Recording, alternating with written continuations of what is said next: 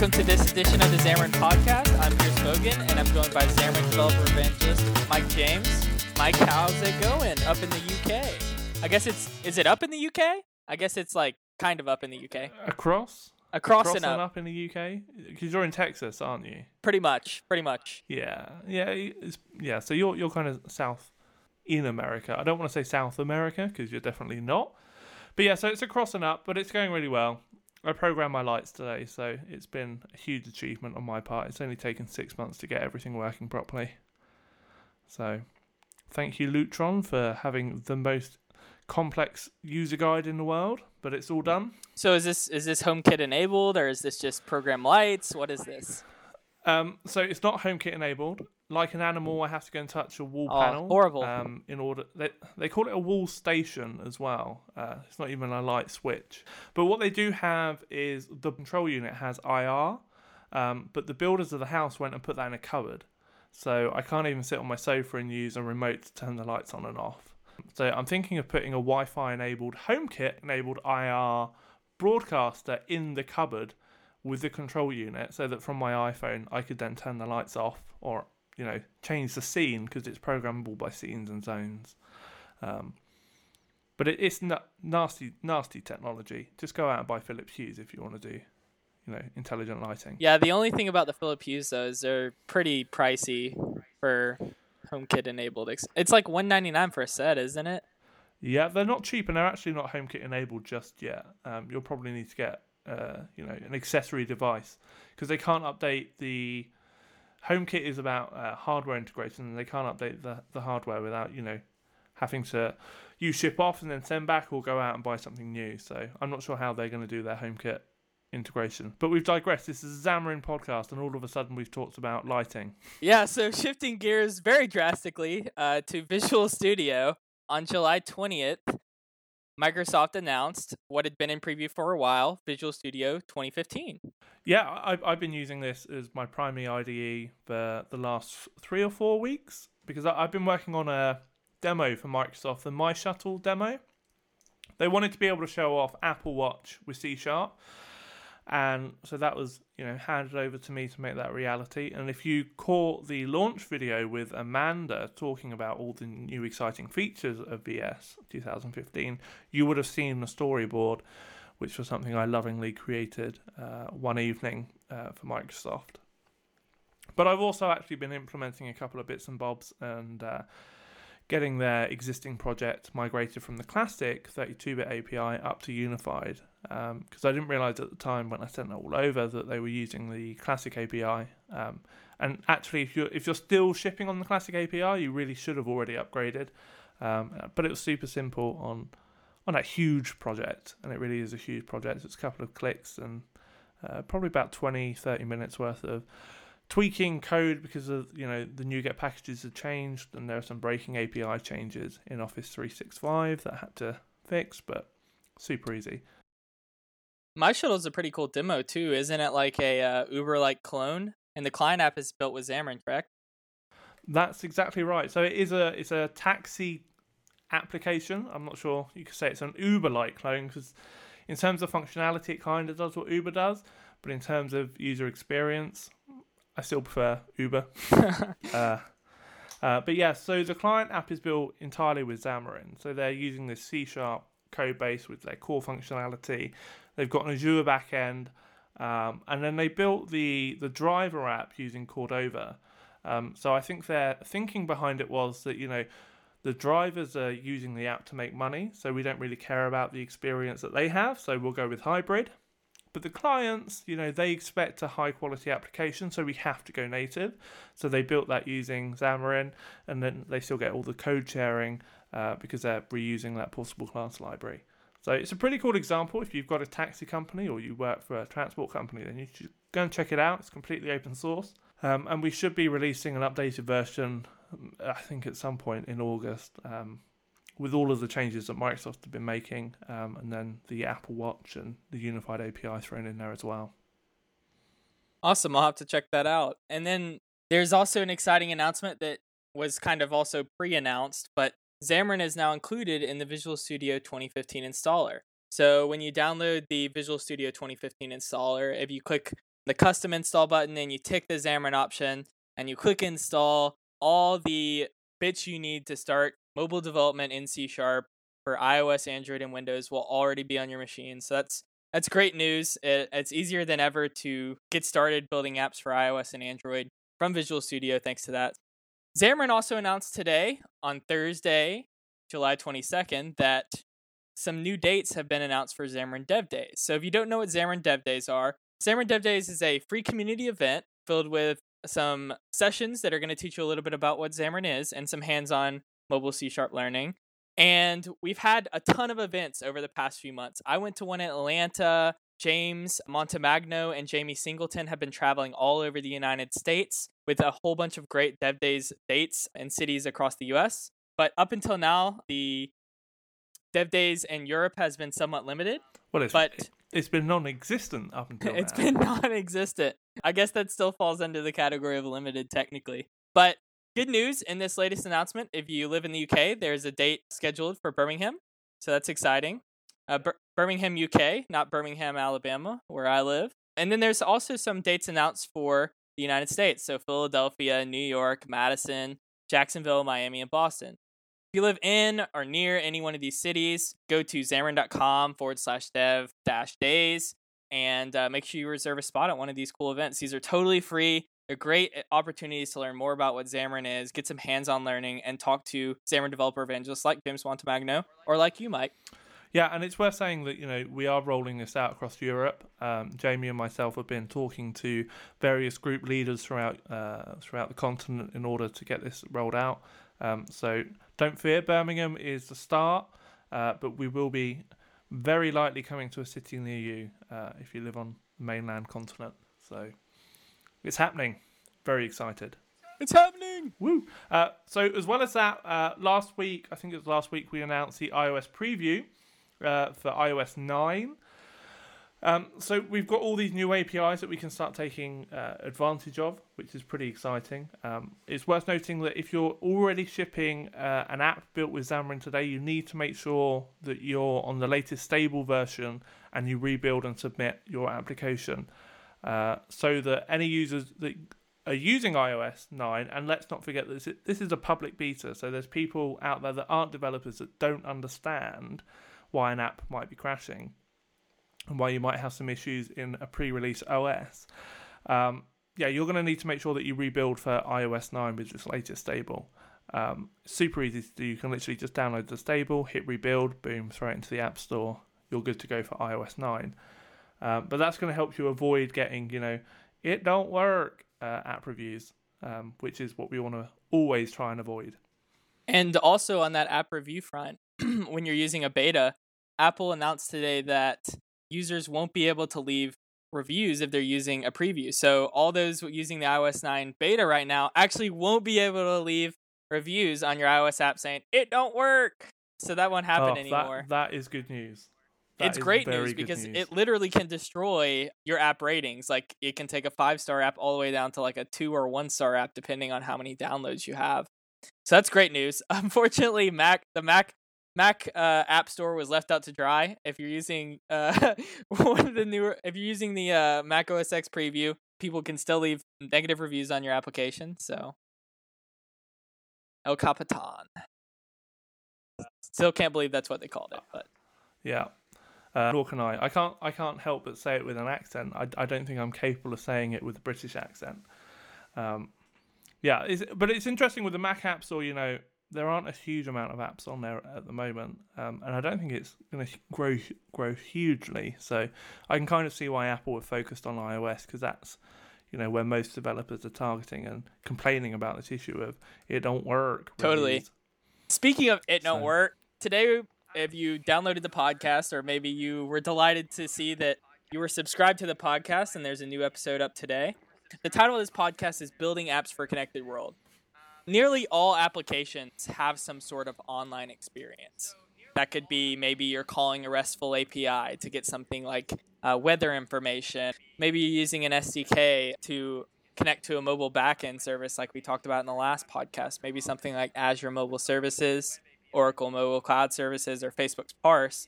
All of these have some sort of online network component.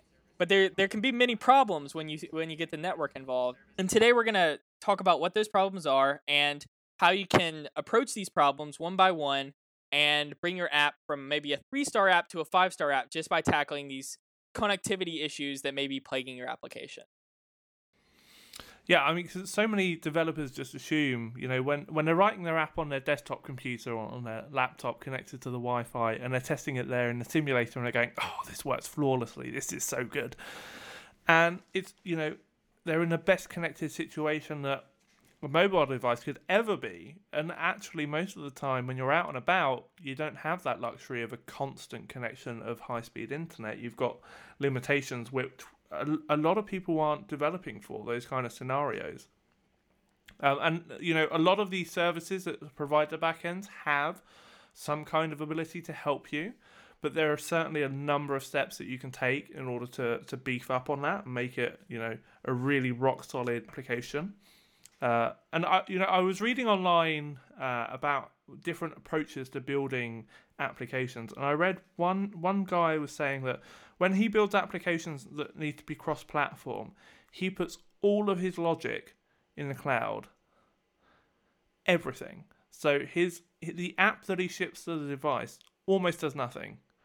He's just sending packets off to his web server that's processing this information, and then it's returning it back down to his app to display. And I was thinking, you know, when I go down to a pub and I'm sat in the basement drinking my beers and I take a photo of the beer and I want to upload it to my beer drinking app, how does he expect that to work? You know, because I'm not going to have internet. I'm not going to be able to push that data up into the cloud. So his app is just going to be unusable in so many situations. So building, you know, responsive applications that work offline and work in these limited connectivity situations is, as Pierre said, how you deliver a 5-star experience. Right. And I mean, I know, like, I live in a area where I have the fastest mobile internet that you could possibly get pretty much in my area of the country. But if I walk down into my basement, like you said, I totally lose all that and I almost can't connect to the internet at all. It's not like this is a super edge case scenario. This is probably something your users are experiencing daily.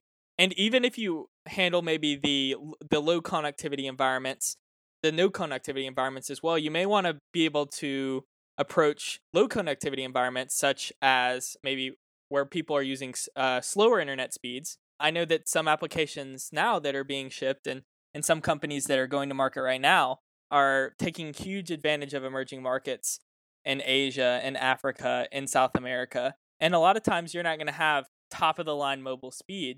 And so your app also should be able to function in these low and no connectivity environments. So today we're going to talk a little bit about what our approach is for handling these things, how you can take that app from 3 to 5 stars. And good news, it's extremely easy to fix all the problems we just talked about. You could spend maybe just as little as an hour and fix all of the problems with your network connection, depending on your type of app. So today we're going to detail a little bit about that. And I have to give a shout out to Rob Gibbens, who's a Xamarin University instructor. He's written what I consider to be, if there was a mobile development Bible, and there's the different books of the Bible. There's the old, I don't know what would constitute the Old and New Testament, but in one of the testaments we would have a book that was on network services and connectivity and connecting to network services. And Rob has written this post, and it details everything you need to know, from easy access to RESTful services, getting fast response times, working in these low connectivity or offline environments, and handling errors.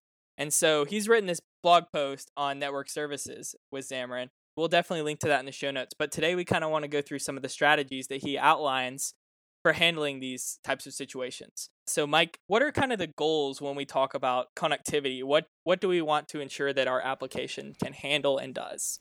Well, first of all, you want your application to be responsive. You still want it to be fast, even when, you know, you're in this low connectivity situation.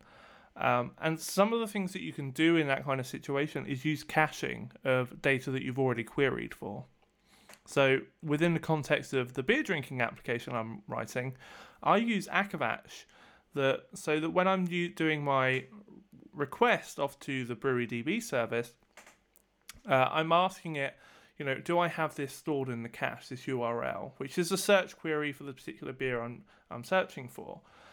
And if I do, it's just going to return the cache version of the JSON that would have come back from the server. And if I haven't searched for that and it's not in the local cache, it's going to go actually go out and fetch that information for me. So still being really fast and responsive, despite, you know, am I connected, am I not, is pretty important, I would say. But also dealing with not being connected. So, you know, you can set your timeout on your go get this bit of data asynchronously, and you set a timeout, and you know, you can set that to 3 or 5 seconds, but those 3 or 5 seconds, you've got to be doing something to for the user to be able to understand that you're fetching information and give them some kind of update on what's happening. So, you know, I now do this just by default. When I'm doing any network-based app, the first thing I do in the solution is I go ahead and I grab the connectivity plugin. And I think James Montemagno built this. Is that right? That's right. And the connectivity plugin, just a simple cross-platform plugin. It's a plugin for Xamarin. It'll check the connection status. So are you connected? The connection type, maybe you're connected over Wi-Fi or LTE, 3G, and the bandwidth. So it'll check the speed as well. And all this is in a super simple API. You can literally just access a property, and you can even subscribe to like an event that'll tell you, hey, the connectivity status has changed. Yeah, so just the most useful plugin that I add to any Xamarin-based app to just discover, you know, what is my current network connectivity? Because if I don't have any network, then even for the most simple of demos, I'm not going to want to go and try and execute any code to go and fetch data from a server because I can't connect to it. I may as well just skip that entire process, skip the 3-second timeout, and just display straight to the user, hey, you're not connected to the internet. I can't do this request. Yeah, after you check, hey, we are connected with maybe something like the connectivity plugin for Xamarin, you want to actually create a request and grab a response from whatever web service you're using. So the typical stack, I would say, for C# developers is maybe something along the lines of HTTP client and JSON.NET. Obviously, there's alternatives like REST Sharp and to create and send requests and grab back data, and things like service stack.txt to deserialize it. But I would say that's probably like the default stack for accessing RESTful services with Xamarin. But there's actually a really cool library that Paul Betts, who we're going to be talking about a lot today. Paul is maybe the most amazing developer I think I've ever seen. If there's a library, he's probably built it. But the library in particular that I've been using a lot of lately, I'm building a weather client, and the interface for the web service that I'm calling for the RESTful service is extremely simple. It doesn't require a lot of stuff with me messing with the HTTP request, for me messing with tokens or anything like that. It's pretty straight up. I just make the request, I get a response, and I deserialize it. For things like that, Refit, which is a library by Paul Betts, is a great library to use. So all you have to do is define an interface for the API you're calling. So like maybe, for example, I'm trying to access the GitHub API. So I would define just an interface like iGitHub API. And then for each method, I would attach a little attribute. There would just be a little HTTP attribute. So I would have like git, whatever, mostly git, and then the relative URL. And then all you have to do is pass this to a class called REST service along with an implementation of HTTP client. So just var client equals new HTTP client. And you have a API built for GitHub in literally just a minute. It's the most amazing library I've ever used. It handles all the actually making a request, grabbing it, deserializing it. It handles all that for you. Like I said, it may not be the best for complex APIs, but for most RESTful APIs, more simpler APIs, it's great, and it saves a lot of developer time, and it still delivers a great product. Yeah, and it takes away the complexity of having to deal with that kind of low level, how do I go and fetch this data and deserialize it? It's just that, you know, a real high level abstraction so that you can focus on, you know, creating a great user experience rather than, you know, how do I go and fetch this data? But as I mentioned before about Akavache, you know, you go and get this information from the server with, you know, Refit, and it returns the objects to you. You want to store that locally. You want to store that to the device, and Akavache is a database and caching solution which is 100% cross-platform, so you can target, you know, Windows desktop, you can target Xamarin Mac, Xamarin iOS, Xamarin Android. it makes your app so much faster because it doesn't necessarily have to go and use your network connectivity to go and fetch this information. It can query the local database to say, do I have this information? And you can put timeouts on it. So you can say, you know, I want a perfect example of this. You've got a Twitter application that you've built. You want to store the avatar for the users. Well, they're going to change a lot less than, you know, the tweets of that user. So you can put a timeout or how when you want it to expire, the avatar to be like, you know, a week or 2 weeks. So every 2 weeks, it's going to look into the list or the database of avatars and it will say, well, these have expired. I'll go and refetch these. These haven't expired. Well, I'll just return the ones that we've got in the database for you. And that way, you know, you're significantly bringing down the amount of web traffic that you need to do. With Akavache, you can really decide, you know, how important is having the latest and greatest version of this data versus, you know, can I just keep the version that I've got stored here for a couple of weeks? Is this good enough? Or even a couple of hours? You know, in the Brewery DB app I'm building to see how many beers I'm drinking, you know, the beers aren't going to change a huge amount, so I store them for 3 days. Because chances are you've got a favourite beer that you just keep drinking over and over again. So I'll keep it in the cache for 3 days. And when you do that same search, boom, it just arrives. And it really is lightning fast. Yeah, as far as Akavache is concerned, you've been talking about... There's two main methods. And the one you've been talking about a lot is get or fetch object, which basically is going to grab something from the cache. If it's not there, it'll go fetch it with a function that you provide. So that would probably just be like a method to... your RESTful service, and then it'll cache the results from that. Like you said, you can set timeouts and all these cool things, and that's great for things that don't change often. They also have a method called get and fetch latest, which is going to say, okay, I understand that there's going to be some things that are cached, but you're also probably going to want to get the latest data. So if you want that responsive, you want the user open, maybe, for example, we've been talking about Twitter, a Twitter app, and you want them to see all the tweets they've already seen immediately while you fetch the latest. Akavache is going to say, okay, we have some data in the cache already. We'll go ahead and show that, but let's go ahead and get the latest tweets as well. And so when it pulls that down, it'll update the cache and also update the user interface to reflect that. So that's pretty amazing. And all this is just encapsulated in these two methods. So there's no complexity. Like, it's literally as simple as calling two methods. So there's really no reason not to use something like Akavache in your application. It also has a secure blob. So if you're storing things, maybe like account information, you can store that in that. Akavache, definitely recommend it for almost any application. But in terms of increasing speed as well, there's another great library called Modern HTTP Client. Yeah, so, you know, you've got all these web requests happening, and, you know, you're using Mono as the networking stack to go and do those fetches of that data. And Apple and Google have spent a lot of time optimizing their network stack for their platform. And you can get some pretty significant performance gains in terms of networking by using something called Modern HTTP Client. So I think this is Paul Betts again. It is Paul Betts. Yeah. So Paul Betts really is prolific. He writes the most amazing libraries.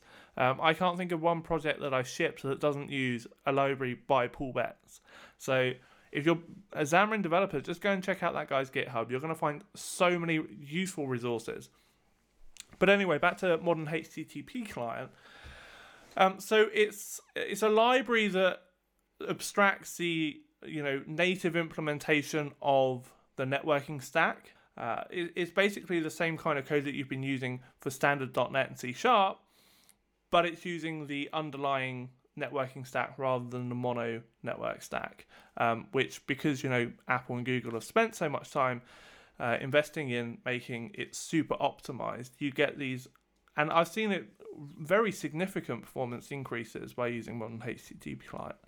And it is so easy to add this to your application that, again, there's no reason not to. Yeah, implementing it is literally as simple as, you know, grabbing the NuGet package, and when you new it up, all you do is you pass in this native message handler, an instance of that, to HTTP client. That's literally the only thing you have to do. It's a line change, and it can drastically increase the speed at which your application handles networking requests. Really no reason not to use Modern HTTP client. Yeah, and this is what I actually really like about the libraries that Paul Betts is creating, is that they're giving you a lot of, you know, heavy lifting, but in terms of the code you're writing, it really is just kind of one method, two lines of code here and there. You know, you're not doing a great deal to get use of these huge productivity and performance increases. Yeah, so I'm a huge fan. Moving on to yet another Paul Betts library that I'm a huge fan of, which I'm going to absolutely butcher the name of. I believe it's pronounced Fusillade or Fusillade or something like that. Fusillade. Mike, you got a guess? Nope, I'm happy hearing you say that. Generally, his libraries all have really pronounceable names, but this one's been giving me some issue. Whatever the name of this library is, it's an opinionated HTTP library for mobile development. So basically, in all the things we've been talking about so far, all of our web requests are created equal. They're going to be fighting with each other. But in real life, are they really? Some things are definitely more important in our application than others. Fusillade will remove duplicate. It does a lot of things, but one of the things it does really well is it removes duplicate requests. So we've been using this Twitter client example, and I'll keep it going. Say, for example, you're fetching tweets, and you keep fetching the same avatar image to display in the tweet cell. Well, Fusillade will realize, hey, you've been grabbing this a lot. We only need to grab it one time, and then we'll just return that request every time that it asks for it. So it's smart enough to remove all these duplicate requests, which, like you said, it's going to speed it up because we're making less requests as a result. It can also do request limiting. So you can issue lots of requests without overwhelming the network connection. So maybe you want to make 5 requests at one time. Well, it can do some request limiting and figure out what's the best way to do that. Prioritization, background tasks, things like uploading some data to a web service that's not super high priority, doesn't really impact the user. Something like that would have a low prioritization. But maybe something like refreshing the Twitter feed, we want that to have a super high prioritization because the user initiated that action. Fusillade can say that user initiating that Twitter feed request, it's much more important than this background update. So we're going to do that first. Fusillade is a great library for differentiating between all these different requests, which if you have a lot of different requests that aren't created equal, you could see significant gains just by using this library. And again, Paul Betts, like Mike said, going to be a super simple API to use, just a few lines to get it implemented, and you're going to see massive results from it. Yeah, and on top of that, you know, working offline is pretty important. You know, we've just outlined some ways that you can deal with these low connectivity issues or, you know, slow connectivity. But when you've got no connectivity, most apps still need to do something. You know, if I pull up the weather app on my iPhone, even when I'm not connected, it shows me something. It's going to show me the weather that I saw last time. And then maybe it's going to try and update and fill in the blanks, but... There's very few apps that I can think of where you launch them in an unconnected world and it's just going to literally do nothing and throw an error and be like, come back later. So offline, working offline is pretty essential to delivering a high quality app. And there's libraries out there that can really help you with this. So I know Piers has used the Microsoft offline syncing that comes with AMS, so Azure Mobile Services, and this is something I'm starting to look into as well for the beer drinking application. But I know of other companies that also have libraries that can help you in this, such as Convey, which are based in Boston. I've been looking at their Xamarin bindings, and actually their Xamarin bindings are really, really nice. They've got an API for caching and then another line of code, and you've got offline sync implemented as well. And they do all of the back end just like AMS for you. So there's, you know, multiple cloud service providers that give you this offline sync. Now you can roll your own, but doing offline for one device is pretty easy. It's that word sync where this becomes really difficult. And this is something that I consider rolling out, you know, my own version of. But when I start to investigate just the complexities of, you know, storing it just on my iPhone, easy. When I add my iPad into this and, you know, I go to my iPad, I add a beer. When I come back to my iPhone, I need my iPhone to then, you know, have synced with the iPad. But I've also added some items on the iPhone that aren't on the iPad. And I need to push these up into the cloud, do a comparison between which is the latest, which is the oldest. Maybe I've added the same beer twice, but I've added different photos and different reviews. How do I merge that information? I was just like, this isn't a realm that I want to go down. So I would always recommend, you know, go with AMS, go with Convey, go with a cloud provider that can do offline sync for you rather than rolling your own, because it really is just so much heavy lifting that you're going to end up writing when there are services out there that have been developed by people whose entire jobs to focus on how to synchronize data between different databases. I should add, if I wasn't building this as a cross-platform app, if I only wanted to sync my data from iPhone to iPad, then I would totally just use iCloud. And I think this is overlooked by a lot of Xamarin developers as a credible cloud storage solution for iOS. If you're just building Xamarin iOS solutions, don't forget you can use iCloud to store all of this information. The API is super simple. You don't have to go and use a third party. Just keep it on the device. Yeah, I totally agree. A lot of times there's no need to reinvent the wheel. All these awesome mobile backend providers we talked about in our last podcast, like you said, most of them have offline sync, that sort of thing. Anyways, there's really no reason to roll your own. As far as handling errors, things are going to go wrong. Naturally, the internet is a very complex creature. And when things do go wrong, there's a great library called Polly, which I actually was unfamiliar with until I read this blog post. But it seems pretty cool. With it, you can establish all of these exception handling policies, such as retry, retry forever, wait and retry, that sort of thing. And so if there is a problem, you can say, okay, maybe we can try and reconnect in 2 seconds, or we can try and reconnect in 4 seconds. And you can continue to do this rather than maybe if your application doesn't have this sort of thing, it just dies and the user has to reinitiate it, or maybe your application just continues to request it until it happens. Polly will handle both of those situations for you flawlessly. I'm really excited about this library. I'm going to have to look at implementing it in all my applications moving forward. Just because network stuff can be so flaky, something's going to go wrong. And Polly seems like a great library to use. Yeah, I can't believe I've not added Polly to my existing projects already. This is mind-blowingly amazing. The fact that, you know, throw an exception, we're just going to keep retrying if we want. Yeah. That's it for our podcast on building apps for a connected world. But if you want to learn more, we have some great docs on web services. You can obviously check out blog post by Rob Gibbens that we discussed a lot today for if you want to see specific case examples of how he did it with his conference app that he's built. And then if you're using Xamarin University, there's a class on web services and a class on rolling your own caching. So if you're interested in either one of those topics, those are great classes to check out. Thanks for joining us on this episode of the Xamarin Podcast. I'm Piers Bogan. And I'm Mike James. Thanks for listening.